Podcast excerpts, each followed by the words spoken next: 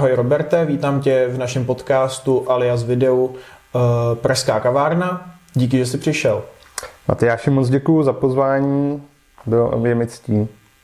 Tak, jenom abych tady Roberta představil, tak Robert je komunální politik, zastupitel na Praze 3, člen TOP 09 a předseda pražského top týmu. No a v neposlední řadě také právník a mladý aktivní člověk.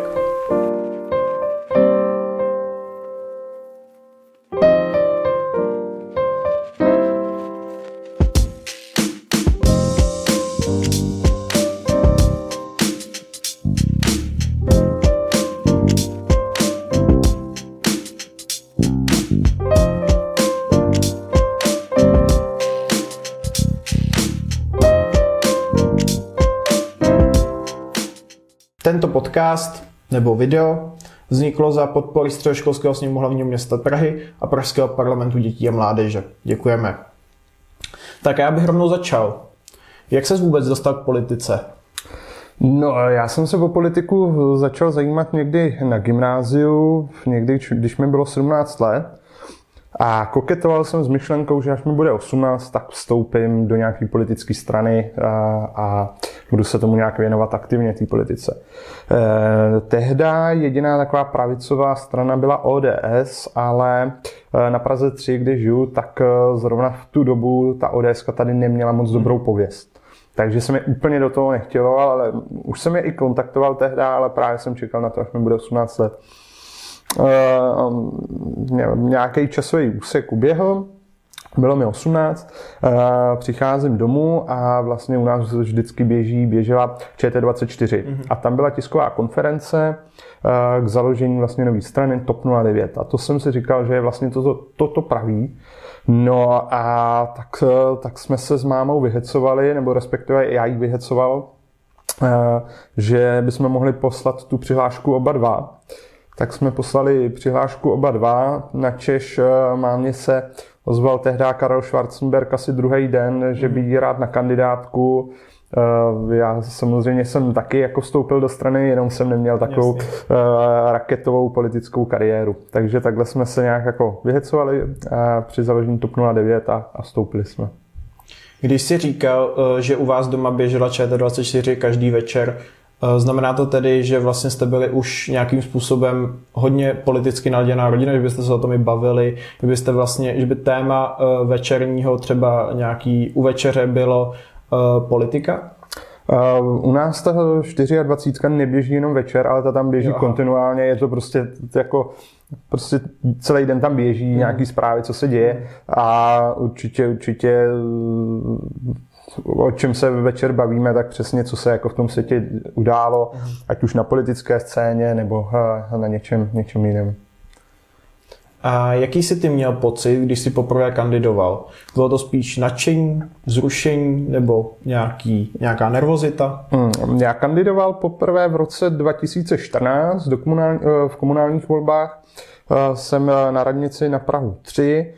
Tehdy jsem byl tuším na nějakém 14. místě. Hmm takže tam samozřejmě nebyly moc velký naděje, takže ani jako, že by nějaká nervozita, to se říct nedá, spíš jsem prostě byl nadšený a já jsem snad nevynechal jedinou kampaň od vzniku topky, kde bych jako nepomáhal, takže vlastně to pro mě byla, nechci říct rutina, ale prostě něco, co, co jsem znal, jo, co, co znám vlastně od roku 2010, eh, kdy poprvé topka kandidovala. A jak probíhala tvoje první kampaň? Bylo, to typické roznášení uh, letáků, obíhání domů, nebo to bylo ještě něco jiného? První kampaň 2010, tak uh, tehdy vlastně kandidovala už mamča do sněmovny. Hmm takže to, to bylo vlastně všechno. Obíhání, rozdávání, všechno možné. Eh, tehdy hlavně bylo jako, jako velký nadšení, že jak vznikla ta topka, tak všichni byli hrozně zapálení, eh, ať už ty příznivci nebo kolem jdoucí, který člověk oslovoval, tak to se ta kampaň eh, dělala sama. Ale víc vzpomínám na kampaň v roce 2013, kdy tehdejší manažer pražský vlastně mě oslovil, jestli bych mu nechtěl pomoct s kampaní. Zase se jednalo o kampaň do poslanecké sněmovny a tak jsem řekl, že jo, že, že není problém, no ale on tehdy se oženil a odjel na 14 dní pryč. Takže já jsem mu na to kejvnul a v pondělí, on v neděli odletěl a v pondělí najednou všechno na mě spadlo. Pamatuju si, tehda mě bylo 22, Pamatuju si na schůzky tehdy u primátora Tomáše Hudečka na magistrátě, kde zástupci ze všech prach seděli u takového dlouhého stolu a, a Tomáš se mě ptal, tak, tak Roberte, tak co, co budeme v rámci kampaně teda dělat? A já jsem prostě ve 22 najednou byla jako celá kampaň na mě. Naštěstí to trvalo jenom 14 dní, žádný průšvih se uh, nestal, ale byla to, byla to velká škola takhle do toho spadnout. Hmm. Tvoje maminka byla eh, poslankyní za TOP 09, eh, ty jsi teď zastupitelem na Praze 3. Je ještě někdo z vaší rodiny takto angažovaný? Určitě. Eh, moje sestra je zastupitelkou v Přezleticích, což je malá obec hned za Prahou, eh, za Vinoří. Eh, moje teta, ta byla zase radní na Praze 6 pro sociální problematiku. Mm. Takže, takže jsme takže docela... politická rodina. Docela, ale vlastně do té doby jsme, než vznikla topka, tak eh, se nikdo politice aktivně nevěnoval a vlastně jsme to eh, rozpoutali v rodině s mamčou my mm-hmm. a pak se teda nějak Jasně. přidala sestra i teta. Jasně. Um, ty si teď, jak jsem již řekl, nebo jak ty si řekl, působil eh, jako zastupitel na Praze 3 uh, a zabýval se především kulturou a dotacemi. Co se ti podařilo do, prosadit za uh, poslední volební období? A, tak a, asi největší úspěch, nebo co jsem, co jsem tady chtěl změnit, tak vůbec celý systém dotačního řízení, uh-huh. a, kdy teď už tady máme nějaký systém, kdy žádost je možné poslat elektronicky skrz datovou schránku, takže žadatel dřív se musel několikrát přijít na radnici, mm-hmm. musel odezdat nejdřív přihlášku nebo žádost o dotaci, následně, když mu byla udělána, tak podepsat smlouvu. Dneska vlastně tohle všechno odpadá a ty podpisy nahrazuje to, že to podáš skrze eh, datovou schránku. Takže vlastně je to kompletně elektronizovaný. Mm-hmm. My ty lidi, když to řeknu s nadsázkou, ani nepotřebujeme vidět. Prostě yes. bude jim přidělána dotace. Vlastně celý systém pak i zevnitř, hodnocení žádostí, kompletně tu žádost, to najdeš v tom systému. Takže mm, ty jednou za rok přijdeš do systému, vidíš tam výpis všech těch dotací, ty je nějak ohodnotíš, a pak následně na mm, zasedání, ono to je, má několik jakoby, fází, to udělení té dotace. Nejdřív se sejde eh, kulturní komise, kdy se to nějak hodnotí, pak výbor pro dotace a nakonec to jde eh, do zastupitelstva. Jo, ale vlastně eh, hodnotí to hlavně ta kulturní komise, takže člen kulturní komise to nějak ohodnotí, udělají se nějak průměry a pak na tom zasedání se řeší, jestli přidělit, nepřidělit, navýšit body a tak dále, ale je to prostě kompletně elektronizováno celý tenhle ten proces. Takže to je jedna věc. Pak další věc, že vlastně tady na městské části ty dotace byly řešeny pouze tak, jako že městská část dávala peníze ven. Rozdávala je. Ale už tu nebylo nějak systematicky řešeno to, aby se je snažila získat. Takže mně se podařilo založit vlastně dotační oddělení, kdy teda oddělení v uvozovkách, protože tam je jeden člověk na půl úvazek, mm-hmm. ale i tak se mu daří získávat prostředky. Tuším, že první rok, když se to zřídilo, tak se podařilo získat 10 milionů a za minulý rok jsme tuším na nějakých 170 milionech, takže tohle si myslím je velký přínos pro hlavně kasu a městské části. Mm-hmm. U vás na Trojce je teď uh, nové koalici, ale i vlastně z té staré, řekněme, uh, byla hrála dominantní uh, hru právě Topka, která to má vlastně jako takové své domovské, domovskou pražskou čtvrť.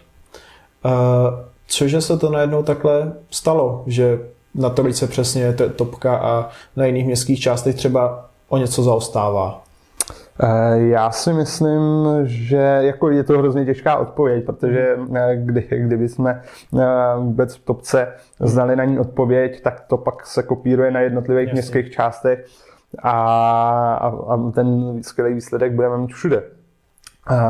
Já si myslím, že tady se sešlo několik faktorů. Když vznikla topka, tak ODS tady měla docela pošramocenou pověst. Mm-hmm. Zároveň ač Praha 3 bývá někdy vnímána levicově, hlavně i ta historie, že, protože to byla čtvrtdělníků, taky je tady, e, jsou docela pravicoví voliči, takže tady vždycky byla nějaká poptávka po té pravici. No a těch stran pravicových za stolik není, zvlášť v té Praze. Ta Praze, Praha je taky velmi specifická. Takže vlastně najednou přišla, vznikla strana nově, Topka udělala tu velký úspěch, ale největší úspěch je, že se to daří držet, mm. což si myslím, že je hlavně díky lidem. Hlavně uh, Jirka Ptáček, bývalý starosta, tak nastolil, nastavil takovou novou tvář té městské části. Je taková blíž lidem, snaží se neustále, nebo snažil se neustále komunikovat s těma lidma, mm naslouchal je. Eh, někdy mají podle mě lidi pocit, že ta radnice je od nich jako vyloučená nebo prostě je obehnána hradbami a vlastně jako je to nějaký zakázaný území. Eh, on zavedl třeba akce na kus řeči se starostou, eh, takže prostě zve naopak ty občany, aby za ním přišli, bavili se s ním. Takže prostě podle mě otevřel ty dveře, komunikoval s nima a ty lidi to vnímají vnímají to pozitivně a to se ukázalo evidentně i v těchto těch eh, volbách, kdy i když Jirka Ptáček neobhajoval kandidoval eh, za TOP 09 eh, Michal Vronský na starostu, mm. tak i ten Michal, s Jirkou se taky znají leta, tak, Jirk, tak Michal prostě chce pokračovat a pokračuje vlastně v tom, co nastavil ten Jirka a on i Michal vlastně byl i minulé volební období v tom zastupitelstvu, takže Michal třeba mu se podařilo změnit radniční noviny, jo, úplně přidělat, který vyhrává jednu cenu za, za druhou. Takže prostě ten Michal je nějaký nástupce toho Jirky a pokračuje prostě v takhle nastavení nastavení té radnice. A to prostě podle mě ty lidi vnímají a vítají prostě tu přívětivost, přátelskost vůči teda občanům, obyvatelům. Ona tato přátelskost je možná krásně vidět právě v tom, že jste přidělali ty radniční noviny, kde může se vlastně vyjádřit každý zastupitel. Na spou- ve spoustě radničních novin, že to bývá tak, že se tam může vyjádřit vlastně jenom ty, co jsou u vlády, v koalici vládní. A pak máte ten podcast, což je jeden, snad jediný podcast pražské uh, městské části uh, v celé Praze, což je taky určitě jako chválihodné, že přesně jako tímto otevíráte tu radnici a otevíráte ty témata té čtvrti. Takže to je jenom tak jako, jestli myslíš, že je to přesně, tohle jsou ty hlavní důvody, které ukazují taky tu novou tvář trojky. Mm, neřekl bych, bych hlavní, protože podle mě těch důvodů je hrozně moc. Mm-hmm. Jo, jak jsi zmiňoval, tak uh, jsou to ty podcasty, vydávají se nové knížky. Pak my tady máme, ten Žižkov má jako úžasnou historii. Mm-hmm a my tady máme klub přátel uh, Žižkova, s kterými spolupracujeme, který přispívají zase do těch novin radničních, uh, dělají se různé prohlídky, jo, opravdu uh, prostě obecně se snažíme i zapojovat do toho spolkového života. Takže to je opravdu jako několik věcí, co se, co se daří dělat a to prostě je v součtu podle mě ten, ten úspěch nebo ten důvod, proč, proč tady ta topka tak nějak jako je úspěšná. Eh, v minulém volebním období, pokud dobře vím, eh, jste eh, vlastně změnili název ulice Koněvova na Hartigova. Proč se to vlastně stalo? Jestli to bylo jako hlavně kvůli válce na Ukrajině, nebo jestli už to byl nějaký dlouhodobější proces? Přibliž nám trochu. A ten proces vlastně po revoluci tady byla snaha měnit tyhle ty ulice. Hmm ta Koněvova z nějakého neznámého důvodu, možná nedostatek informací, tak eh, tím procesem neproběhla. Eh, pak později už samozřejmě jako těžký se vracet a čím, čím je to dál od té revoluce, tak bylo těžký se vracet hmm. eh, k tomu, proč měnit Koněvovu, Koněvovu ulici, i když tady prostě pár nadšenců jinak se to říct nedá, jako bylo, že by to chtěli změnit, tak eh, člověk potřebuje získat tak nějak jako mm-hmm. většinu pro to. No a samozřejmě válka na Ukrajině k tomu přispěla a otevřela tu příležitost teda změnit tu ulici. Zároveň taky uh, se podařilo získat spoustu historických materiálů, mm-hmm. kdy o Koněvovi, kdy například uh, Koněv ve chvíli osvobozování Prahy, tak eh, pak den po tom, co byl uzavřen mír, tak se opil a bombardoval prostě, eh, myslím, někde mladou Boleslav a, a dělal, jako nechoval se úplně jako uh, správný, správný generál, takže podle mě tyhle ty informace te, tehdy ještě nebyly.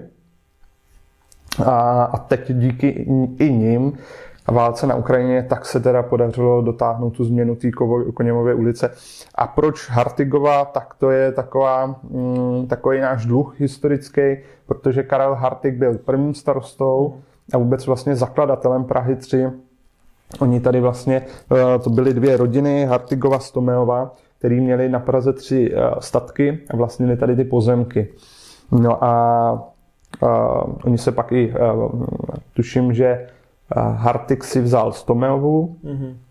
takže se to ještě takhle hezky spojilo. A ten Hartik byl vlastně i developer, dneska to je pomalu handlivý slovo, ale tehdy on rozparceloval ten Žižkov a postavil vlastně tady jako činžovní domy. A takhle vzniklo vlastně jako město, tehdy město uh, Žižkov, my vlastně tady po něm neměli pojmenovanou žádnou ulici, uh, žádnou památku, takže tady ta jako se úplně nabízela. Takže doufáme, protože ještě ten proces je takový, že my jsme to schválili na zastupitelstvu, ale musí to posvětit eh, magistrát. Aha. A magistrát to zatím ještě jako známe situaci, souč- eh, jaká je teď na magistrátě, tak zatím to neposvětili, jo. ale mhm. doufáme, že teda poslechnou nebo si vyslechnou přání městské části a že nám to posvětí. Dobře. Eh, ve vaší předvolební kampani, teď před posledními komunálními volbami, jste jezdili v typickém anglickém double deckeru. Eh, jak na vás lidé reagovali a kde se vůbec vzala tato myšlenka eh, použít ten double decker? Ten double decker, my už ho máme vlastně z minulý kampaně, mm-hmm. kdy Jirka Ptáček, bývalý starosta, to je velký fanoušek do veteránů a do techniky. Teď na poslední před, před týdnem jsme se nějak potkali a půlku večera jsme eh, se bavili o starých autech a ukazovali si videa, takže eh, Jirka jako miluje starou techniku. No a tehda, já si pamatuju, že jsem ten inzerát taky viděl, tak Jirka si všim, že, se pro, že filmaři, který jsem vlastně ten autobus dotáhli, takže ho prodávají. Oni ho sem dotáhli, využili na film, nějak ho trošku představili a pak ho prodávali, že protože co s ním. No tak Jirka ho koupil a, a Začali jsme ho využívat tehdy pro kampaň. Eh, taková zajímavost byla, že v tu dobu se řešil Brexit v Anglii mm-hmm. a teď my jsme měli autobus, začali jsme řešit, eh, jakoby spouštět kampaň, no ale zároveň v, Ameri- eh, v Anglii se řešil Brexit, tak jsme si říkali, jak to ty lidi vlastně budou vnímat. No, ale uh, vlastně lidi si to vůbec s tím nespojovali. Jo? Prostě vnímali, že to je nějaká uh, akce nebo kampaň topky a všichni vlastně ve, směs pozitivně uh, to, to, to jako přijali. No. Tam ještě zajímavý je třeba ten autobus, tak má uh, motor, který se dává do dneška do lodí, který existuje, mm-hmm. takže když se něco pokazí na motoru, tak není problém sehnat uh, náhradní díly. A, a Jirka, eh, Jirka, Jirkovi se i dokonce podařilo dohledat nějaký historické fotografie, na kterých linkách tenhle autobus přesně jezdil. Takže v tom autobuse je taková jako nálepka nebo obrázek, kde jsou tyhle ty historické fotky. Super. Uh... Na Instagramu se mohli ptát lidé na nějaké jejich dotazy, které by chtěli, aby si jim zodpověděl. Jeden z dotazů byl, jak vy osobně podporujete udržitelné způsoby cestování, například MHD. Eh, zde má Praha 3 velký potenciál. Uh, potenciál. No, já si myslím, že je jako taková centrální městská část, takže je dostatečně protkaná, ať už uh, tramvají, metro bohužel tady je jenom tak okrajově, protože vede vlastně hm, pod hmm. Vinohradskou ulicí, takže to je Jana Želivskýho, Flora, náměstí Jiřího Spoděbra, takže to je čistý okraj vlastně Prahy 3, mm-hmm. takže metro tolik ne, no ale ty tramvaje a ty autobusy, no, takže eh, tak eh, my budeme se snažit eh, přimět magistrát k tomu, aby metro D bylo protažený až na nákladový nádraží a pak jsou plány, že bude pokračovat to metro dál do Vysočan, protože na nákladovém nádraží tam vznikne celá nová čtvrť, a kdy, kdy tuším, je to jako několik desítek tisíc lidí se tam mm. přestěhuje a vůbec to území, který se uh, bude teď rozvíjet, což je celá Olšanská ulice, nákladový nádraží až pak dozadu, vlastně mm, směr Malešice, tak eh, to je jako ohromný a na druhou stranu i docela malinký pro tolik lidí, co se tam má nastěhovat. Takže si myslím, že určitě by stálo za to, aby sem i vedlo metro, nejenom okrajově, jako je metro A, a aby teda eh, vedlo určitě na to nákladový nádraží. Takže v tom samozřejmě eh, my budeme dělat maximum, ale stavba metra to stojí několik miliard, hmm. takže to si městská část jako taková nemůže dovolit. My můžeme jako říkat, tam chodit eh, a říkat, jako chceme metro, ale samozřejmě tohle rozhodnutí je pak na magistrátu. Jasně. Ty jsi předsedou pražské odnože top týmu. Mohl by si našim posluchačům nebo těm lidem, co se dívají na toto video, uh, trošku představit top tým, vůbec co to je, co od něho čekat a tak dále? Určitě. Eh, top Team je mládežnická politická organizace, vlastně eh, TOP, TOP 09, takže združujeme mladé lidi od 15 do 35, hmm. včetně.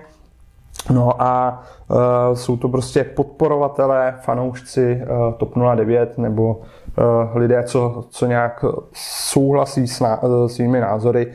Výhodou toho je, že člověk nevstupuje do strany, ale do spolku, mm. takže třeba máme tam některý lidi, kteří nemůžou být eh, členy strany z, z profesních důvodů, takže jsou eh, členové vlastně eh, top týmu. Ty si řekl, že to je odnož.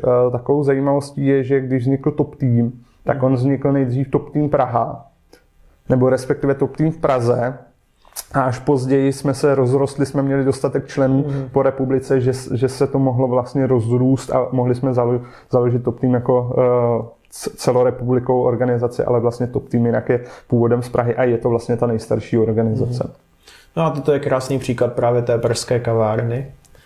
Uh, já bych se chtěl zeptat, nebo uh, jeden z našich diváků by se chtěl zeptat skrze náš Instagram, jak funguje přijímací řízení do top týmu? A to je úplně jednoduchý, vlastně člověk navštíví naše webové stránky, takže www.topteam.cz, kde je v rohu červený tlačítko přihláška, uchazeč vyplní přihlášku a někdo z předsednictva ho kontaktuje, buď mu zavolá, napíše e-mail a pak většinou se buď osobně setkáme, nebo v době covidu to probíhalo skrze různý online hovory, kdy se pobavíme, proč vůbec chce vstoupit do top týmu, co by ho zajímalo, protože třeba v top týmu taky máme různé odborné sekce, mm-hmm. tak se s ním pobavíme, do jaký té sekce by chtěl, čemu by se chtěl věnovat a je to ve směs jako spíš takové příjemné popovídání, než že by to bylo nějaký jako přijímací pohovor a probíhaly tam nějaké testy. Jasně, už se stalo, že byste někoho nepřizvali? Určitě, určitě se to párkrát e, stalo, většinou to bylo opravdu, někdy to bylo tak, že jsme si vlastně řekli, že to asi není úplně to, co hledají a bylo to po nějaké mm, jako vzájemné e, dohodě nebo komunikaci. Ale určitě se nám stalo také, že třeba se k nám přihlásil člověk jako z konkurenčního spolku, Aha. Tak to jsme jako trošku jsme se divili a, a taky jsme se vlastně tak dohodli, že by to asi hmm. nebylo úplně uh, správné. Tak. A opravdu je to tak jednoduché, že uh, nebo jak dlouho to vůbec trvá, než uh, se stanete plnohodnotným členem top týmu a uh, je to vlastně, že třeba do druhého dne vám zavolá někdo z předsednictva a řekne, jo, pojď ve středu na kafe, půjdeme si o tom popovídat, nebo to je nějaký dlouhodobější proces, který třeba trvá? Takhle, je to spíš kratší, kratší proces, není to teda tak, že do druhého dne hmm. se jde hned na kafe, je to tak, že samozřejmě hm, tu přihlášku musíme nějak interně zpracovat, hmm. pak se tomu člověku ozveme a pak právě buď na kafe, anebo online, záleží, co, co, co ten člověk preferuje, ale tak eh, myslím si, že týden 14 dní, že tam zase třeba není nějaká půlroční čekací lhůta nebo něco hmm. podobného, eh, tak jde o to, že někdy je zkouškový období, takže je potřeba přece jenom a mladý člověk má jako spoustu zájmu, spoustu yes. aktivit, škola a tak dále, brigády, takže někdy trvá, že než se domluvíme na tom osobním pohovoru, ale ve směs, když, když mají oba čas, tak jako to je velmi rychlej proces. Mm-hmm. Uh, ty jsi právník. Věnuješ se ještě teď mimo politiku, zastupitelskou činnost i tomu právu? Uh, určitě věnuju teď uh, takhle právo vlastně člověk najde ve všem. Jasně. Ale takže, takže jako té činnosti právníka. Uh, věnuju, já to s tím mám i tak nějak spojenou. Bohužel, nebo to musím trošičku teď omezovat, protože jsem se stal uvolněným, uvolněným předsedou, výboru pro majetek takže už to mám jako práci na full time. Vlastně asi teď můžu říct od téhle doby, že jsem teda profesionální politik, takže, takže bohužel právo muselo jít eh, stranou, ale je to furt nějaký koníček, protože eh, já mám ještě nějaké jako projekty, mám právní firmu, takže to jsou takové věci po večerech, co dělám. Naštěstí tam mám kolegu, který se o to může eh, starat, takže já se můžu plnohodnotně věnovat politice, ale tak přece jenom taky člověk jako hmm. ještě tam nějaké aktivity v tom má. Máme určitě tady nějaké posluchače, kteří by chtěli třeba na práva. Doporučil bys je? Nebo spíš pro koho by podle tebe byli? Určitě bych je doporučil, protože um, právníci budou vždycky potřeba. Takže buď právníci nebo lékaři, to, to je jako hmm. jedno nebo druhý, bez toho se člověk asi uh, nikdy neobejde. No, komu, komu jsou určen? Uh, já asi doporučuji, pokud, pokud to ty lidi baví, tak prostě ať neváhají a jdou to zkusit. No. Protože podle mě to je, ale to je podle mě v každém povolání potřeba aby člověka ta činnost prostě bavila. Mm. Pak bude odvádět ty nejlepší výsledky, protože to bude jeho koníček a bude furt nad tím přemýšlet. Mm, tak to mám třeba já, že něco řeším, nějakou problematiku a stejně člověk, než usne, tak nad tím přemýšlí, vstane, přemýšlí nad tím a pak prostě může odvádět ty nejlepší výkony, výsledky. Takže například když by někdo chtěl právě jít na bráva, ale bál se toho, že je to jenom biflování e, zákonů a memorování e, novel a tak dále.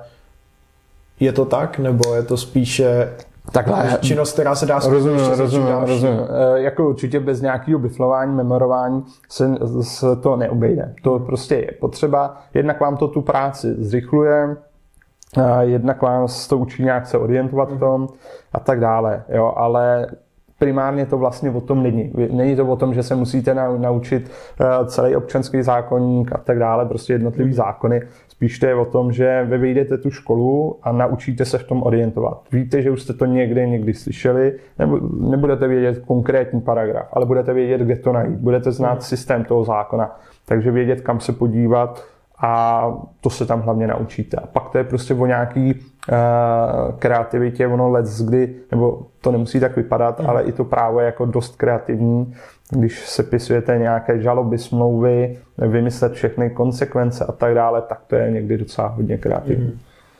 A poslední otázka tady právě k právnímu odvětví. Um, je to tak, eh, že eh, právo je hodně o právě o těch smlouvách a nějakém sepisování různých papírů, nebo je to zase naopak taková ta představa možná někdy zidealizovaná, že na sebe hřvete u soudu a eh, je to o tom, jak kdo umí mluvit? Tam hrozně záleží, jakou oblast práva si člověk vybere. Jo, může tam být trestní právo, no tak to budete dost často u soudu, pak eh, občanské, takže tam občanské obchodní nebo obchodní vůbec, no tak tam samozřejmě zase budete spíš sepisovat ty smlouvy. Mm-hmm. No ale pak tam můžou být jako zajímavé oblasti, jako třeba uh, umělá inteligence, jo, mm. respektive nějaké odpovědnosti. Jo, takže, což, nebo právo IT, ale třeba k těm odpovědnostem, blíží se doba, kdy ty auta budou mít, budou to autonomní vozidla, takže sami budou jezdit Mm-hmm. A teď, když se stane nehoda, kdo za to bude moc? Kdo bude odpovědný? Jo? A kdo bude platit škodu? Takže to už pak zase jsou otázky, které taky bude potřeba vyřešit. Ta umělá inteligence prostě nám do toho života dřív nebo později vstoupí a bude potřeba tam řešit případně nějaké škody a tak dále. Takže opravdu to právo to vlastně protíná celý náš život, všechny naše aktivity a je vlastně na člověku, co si zvolí, co ho baví a čemu se pak chce věnovat a opravdu tam jako se najde uplatnění podle mě každý. A třeba můj příklad, tak mě hodně právě baví prolínání práva a IT, takže mm-hmm. takový jako takovýhle mix. A teď k pražským volbám. Um, ty jsi kandidoval nebo figuroval i na kandidáce spolu pro celou Prahu, nejen tedy pro Prahu 3, ale i pro uh, vlastně tu velkou Prahu. Uh, jak jsi spokojený s výsledkem voleb? Mohlo to být lepší, nebo naopak ještě to mohlo být horší třeba? Tak eh, vždycky to může být lepší, vždycky to může být horší, takže já jsem tak nějak jako pokorný. Mm-hmm. Za ten výsledek všem voličům děkuju a, a pak jako vlastně nejdůležitější, všichni uh, vnímají to, že třeba teda spolu vyhrálo, mm-hmm ale to vlastně ještě nic neznamená. Pak nejdůležitější je, jak se ty politické hmm. strany dokážou dohodnout na tom magistrátě. A pokud uh, politická strana nezíská nad uh, eh, 50%, no tak prostě jako sice je hezký, že vyhrála, ale klidně ji můžou obejít jako jiné politické strany. Takže vlastně to vítězství zas tak nic moc neznamená. No. Možná jenom nějakou výhodu uh, v tom koaličním vyjednávání. No. Mm-hmm. Uh... Bude Bohuslav, Bohuslav Svoboda podle tebe dobrým primátorem, pokud to nakonec eh, vyjde tak, jak se doteď předpokládá, tedy že dnes vlastně ve čtvrtek bude eh, zvolen primátorem? Já si myslím, že bude dobrým primátorem, protože už jednou primátorem byl hmm. Eh, a úspěšným, ale zase on tam pod sebou bude mít radu, nebo je to nějaký hmm jako eh, kolektivní orgán je tam primátor a rada. Jo? A eh, pak záleží samozřejmě, jak eh, ho ta rada bude podporovat. Takže někdy, někdy je vidět vlastně hlavně ten primátor, v případě městských částí starosta, ale lidi už pak tam nevidějí ten tým, co je, co je za ním a záleží, jestli ten tým mu kryje ty záda a pomáhá mu, anebo naopak se ho snaží jako uh, někde podrazit, podkopnout. Hmm. Um, myslíš, že kdyby vlastně Topka jako samostatná strana kandidovala bez tedy svobody a ODS a lidovců, že by to byl ten výsledek v podstatě, řekněme, na mandáty lepší, nebo že by to bylo tak nějak na stejno?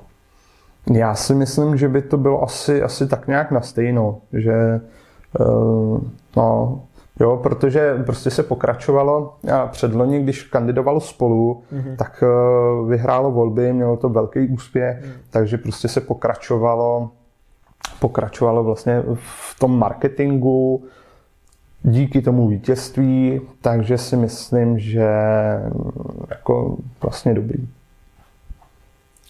Je podle tebe správné, když by šlo spolu do koalice s ANO? když vlastně před volbami to byl vlastně ten nejhlavnější nepřítel, úhlavní uh, strašák. Je teď správné, když by byla koalice spolu a ano? To, je, to je jako hodně těžká otázka.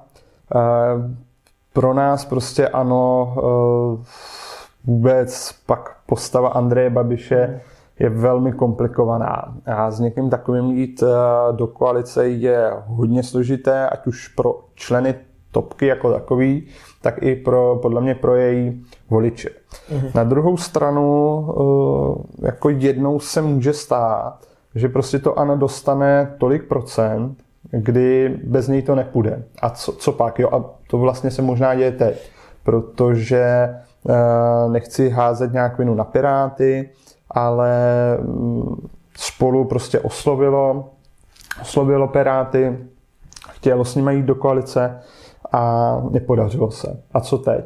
Jo.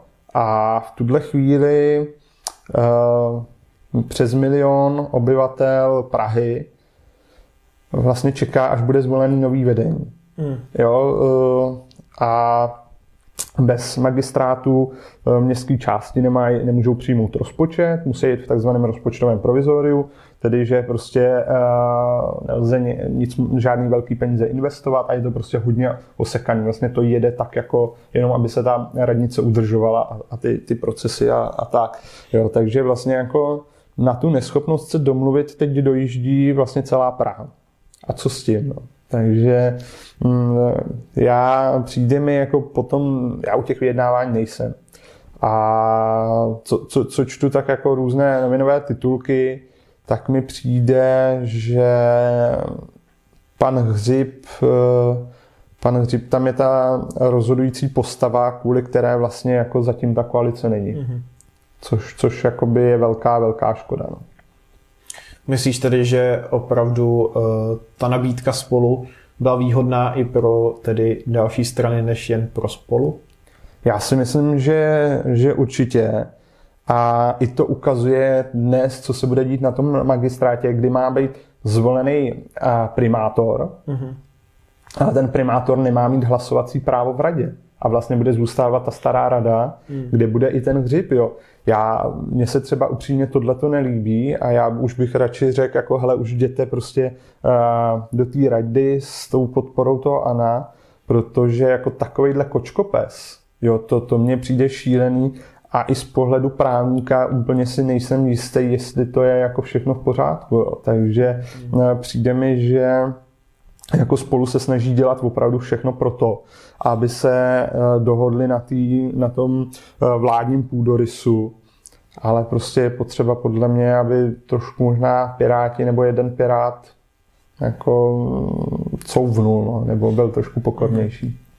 Myslíš, že v té situaci, v které jsme teď, eh, že vlastně by stálo za to například nějak upravit zákon, aby vlastně měly ty politické strany nějaký rovnou danou dobu, za kterou musí tu koalici poskládat, nebo... Rozumím, rozumím, no spíš, co by se stalo, když by to neposkládali. Právě. Jo, to, to je jako vždycky potřeba říct, co dál, ale další volby, to, aby jsme takhle měli jedny volby za druhýma, protože ono, když by se nedohodli, tak by museli být v tom případě asi další volby, které by byly v, velmi rychle po sobě, takže změnily by se vůbec jako ty hlasy, nastala by ta situace jako zase stejná. Tam já vidím nějaký úskalí a spíš eh, bych to nechal tak, jak to je. Je to hold nešťastný, stalo se to poprvé v historii a aspoň to vyvíjí tlak vlastně na ty politiky, aby se dohodli. Dobře, eh, když máme tedy eh, teď novou vládu, nebo novou, už je tu rok, ale eh, když máme vládu, která je demokratická, um, byl by podle tebe tu chvíli uh, na snadě nebo správné, aby kdyby šlo například ODS ano, protože může se stát, že třeba vláda se položí, bylo by pak správné jít vlastně na vládním půdorysu s ano? Když by se položila ta vláda? Takhle, jak jsem to zmiňoval už předtím, já jsem prostě topák a mám jako s tím letím problém, s tím anem. Na druhou stranu tady eh, ty volby jsou demokratické, proběhly demokraticky, ať se nám to líbí nebo ne, tak prostě mhm. to ano, ty hlasy dostalo v řádných volbách, jo.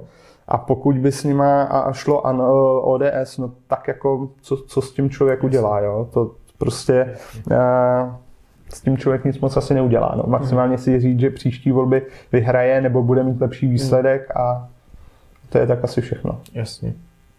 Co by se muselo hypoteticky stát, aby si uh, vlastně na topku zane, zanevřel a uh, šel třeba do jiné strany nebo úplně skončil s politikou?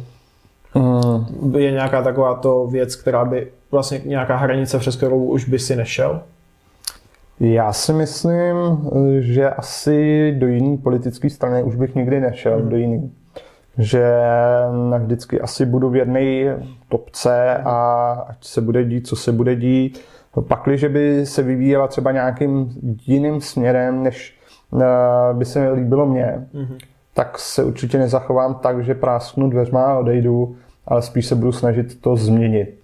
Jo, a budu se to snažit změnit, že prostě uh, nějak jsem vstupoval, nějak se mi ta strana líbila a budu se to zase snažit jakoby vrátit do těch původních kolejích, proč já vlastně tu topku volil a proč jsem teda jí upsal půlku třeba svého života.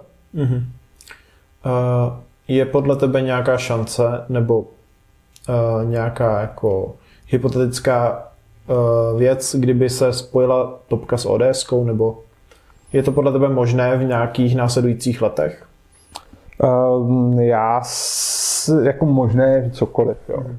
Ale nemyslím si, že by se to stalo. Mm.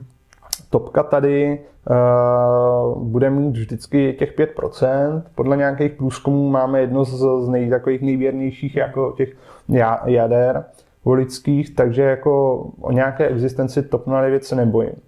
Uh, spíš jde o to zapracovat na tom, aby jsme šli třeba na 10, na 12, na 15, jo? což si myslím, že ten prostor tam je.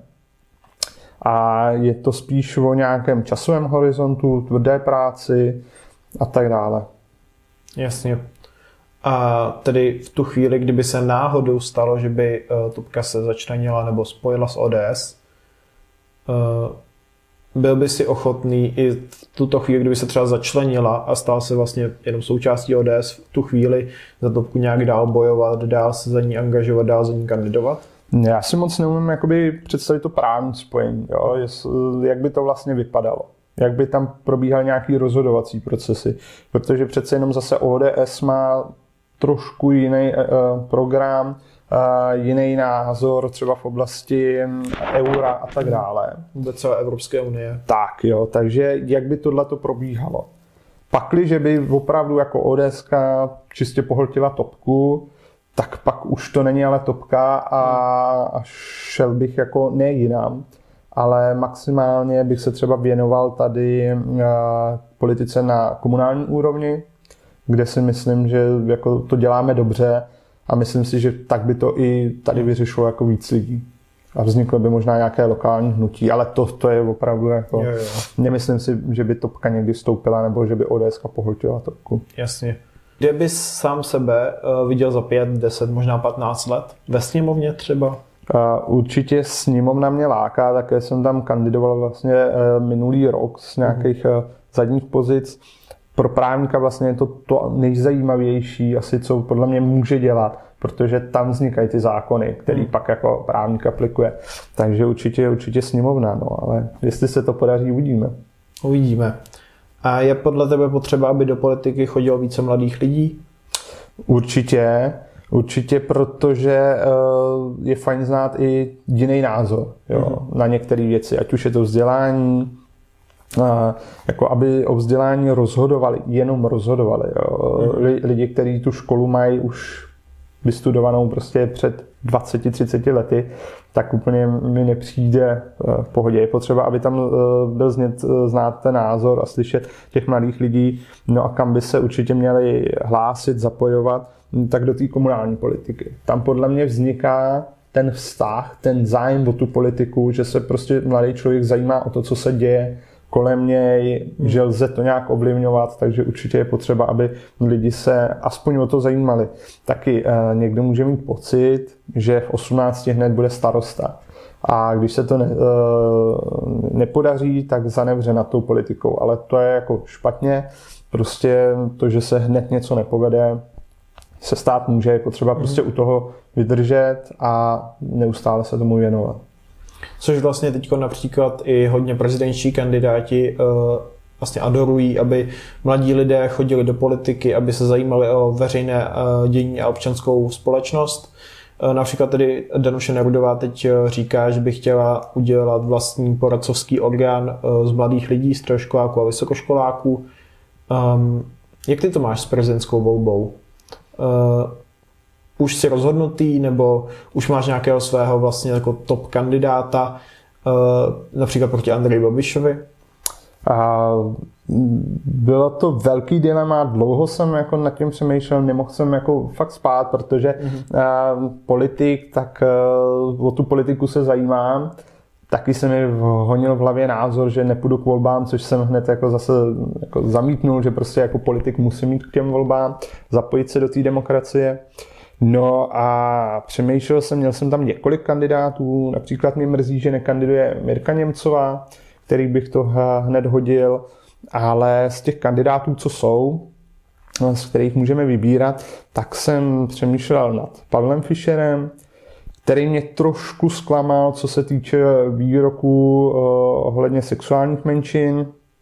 Takže tam jsem si pak řekl, že jako takovýhle názor v 21. století prostě není úplně, když on se pak omlouval a jasný, ale prostě je to něco, že jsem si hmm, řekl, tak toho ne. No a pak eh, takový jako dva horký favoriti, eh, generál Pavel a Danuše Nerudová, kdy eh, po nějakých jako přečtení nějakých rozhovorů, shlédnutí nějakých rozhovorů a tak dále. Prostě když jsem načerpal ty, ty informace, tak uh, jsem se rozhodl pro generála Pavla, že ho, že ho podpořím. A teď vlastně nejnovější zpráva, že uh, generál Pavel nebo Petr Pavel uh, říkal, že si není jistý, zda by v druhém kole podpořil Danuši Nerudovou. Co říkáš na vlastně takovou to možná i otočku, protože celou dobu vlastně říkal generál Pavel nebo Petr Pavel, uh, že by podpořil Danuši Nerudovou, tedy druhou demokratickou kandidátku, která má velkou šanci na to být zvolená, stejně jako on. A co na to říkáš? Mm, já jsem tuhle tu informaci eh, jako někde zaznamenal, jenom tak mm, koutkem oka, nebo že něco takového muselo proběhnout, protože jsem viděl pak ty reakce. Hmm. To přímo, že to někde řekl nebo napsal, to jsem, to jsem neviděl. No tak eh, je to jeho právo, je to možná trošku zklamání, ale já mám, já ho chci volit, Jasně. takže já mu přeju, aby on to vyhrál a pak takováhle situace nenastane. Hmm. No. Ale, ale já si myslím, že tahle prezidentská kampaň je taková jako trošičku zvláštní, mi přijde a opravdu, ať už od Pavla Danuše nebo kterýhokoliv jiného kandidáta lítají jako různý výroky, které mi nepřijdou úplně šťastný. A občas si říkám, jako jestli to je snaha o to, jako catch all, prostě zasáhnout co nejvíce lidí, nebo se zviditelnit, aby to nějak rezonovalo, nebo prostě je to nějaký souboj.